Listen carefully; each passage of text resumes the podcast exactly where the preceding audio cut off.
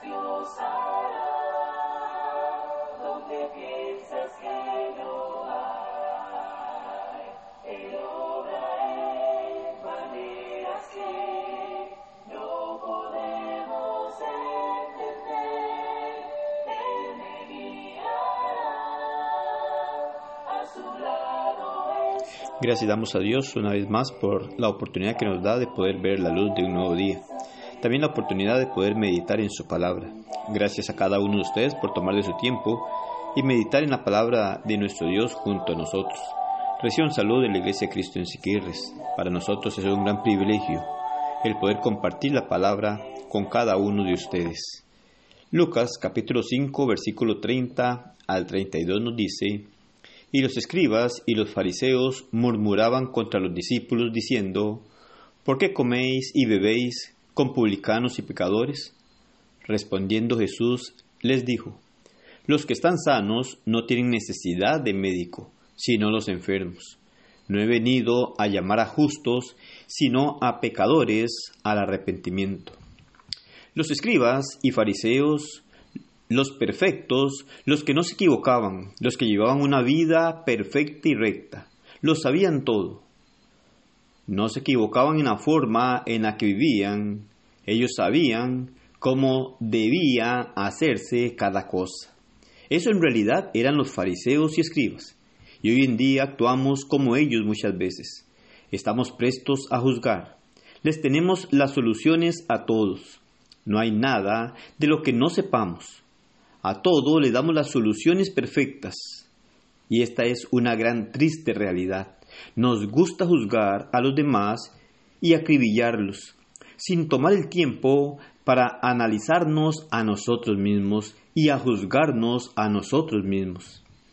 Es muy triste, pero nosotros, los cristianos, a veces podemos llegar a ser las personas más despreciables del momento. Porque decimos saberlo todo, porque decimos amar a Dios cuando ni siquiera somos capaces de amar al que está enfrente de nosotros. Porque simplemente Él no hace lo que nosotros quisiéramos que hiciera, o porque simplemente no apoya lo que nosotros decimos. Se nos hace tan fácil criticar, menospreciar, destruir, pero sobre todo pisotear al que se tropieza. Pero se nos hace imposible extender una mano sin prejuicio alguno y aún más imposible tratar de levantar y restaurar a aquel que fue despreciado por toda la comunidad. La hipocresía de los fariseos y escribas los consumía, aun llegando a mentir. Mentían para mostrarse capaces, perfectos y rectos. Era una gran mentira el presentarse como si estuvieran preocupados por aquellas personas, con tal de presentarse como personas dignas y mostrarse como los grandes hombres rectos y perfectos. Qué duro y qué desalentador cuando no actuamos como llegaría a actuar nuestro Señor. Nos gusta ser jueces de otros, pero no de nuestra propia vida. A veces lo que nos falta es sinceridad y humildad para reconocer que nosotros a veces estamos hasta peor que algunos a quienes juzgamos. A veces nos sobra valor para juzgar y criticar, pero no somos lo suficiente hombres, hablando en el sentido espiritual, como para reconocer que también tenemos muchas áreas en nuestra vida de las cuales no nos orgullecemos y que de salir a la luz nos avergonzarían. Jesucristo, nuestro gran ejemplo. ¿Qué fue lo que Él hizo?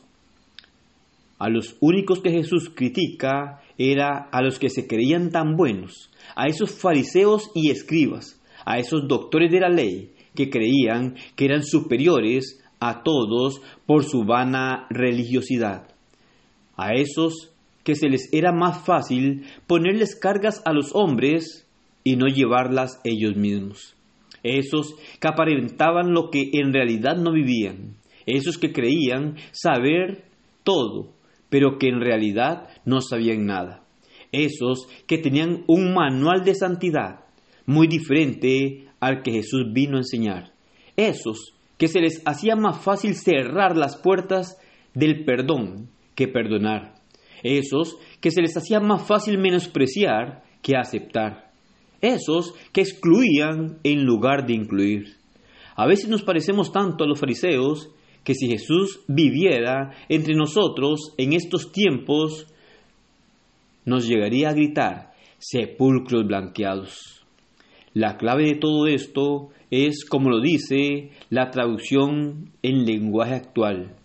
Yo vine a invitar a los pecadores para que regresen a Dios, no a los que se creen buenos. Muchos oramos para que Dios haga que nos parezcamos a nuestro Señor.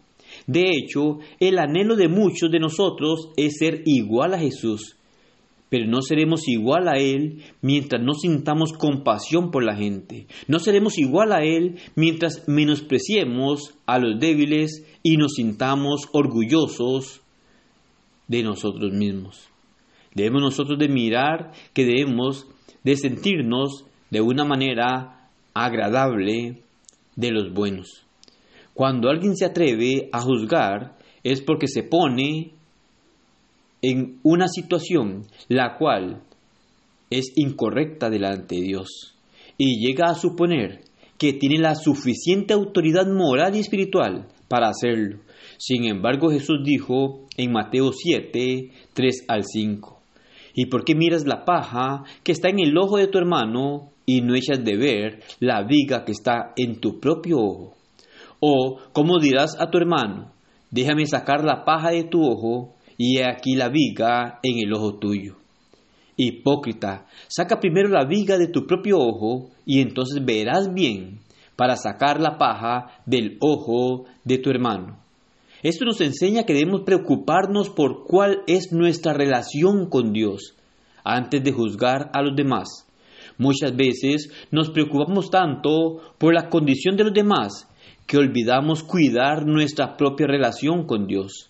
Aprendamos que las enseñanzas de nuestro Señor son claras a la luz de las escrituras y nos las muestra de una manera en la cual nos invita a vivir de acuerdo a su voluntad y no llegar a ser como los escribas y fariseos, porque ellos eran reprobados por el Señor. Que nosotros no lleguemos a ser reprobados por nuestro Señor, que nosotros podamos, mientras estamos en este mundo, vivir de acuerdo a la voluntad de Dios y empezar a prepararnos para el gran día del juicio final, en el cual todos llegaremos a comparecer delante de nuestro Señor para recibir según lo que hayamos hecho en esta vida. Pero debemos de vivir una vida conforme Dios lo establece y no como aquellos escribas y fariseos que querían mostrarse como grandes personas, pero que delante de Dios eran reprobados por Él. Que el Señor le bendiga y pase un excelente día.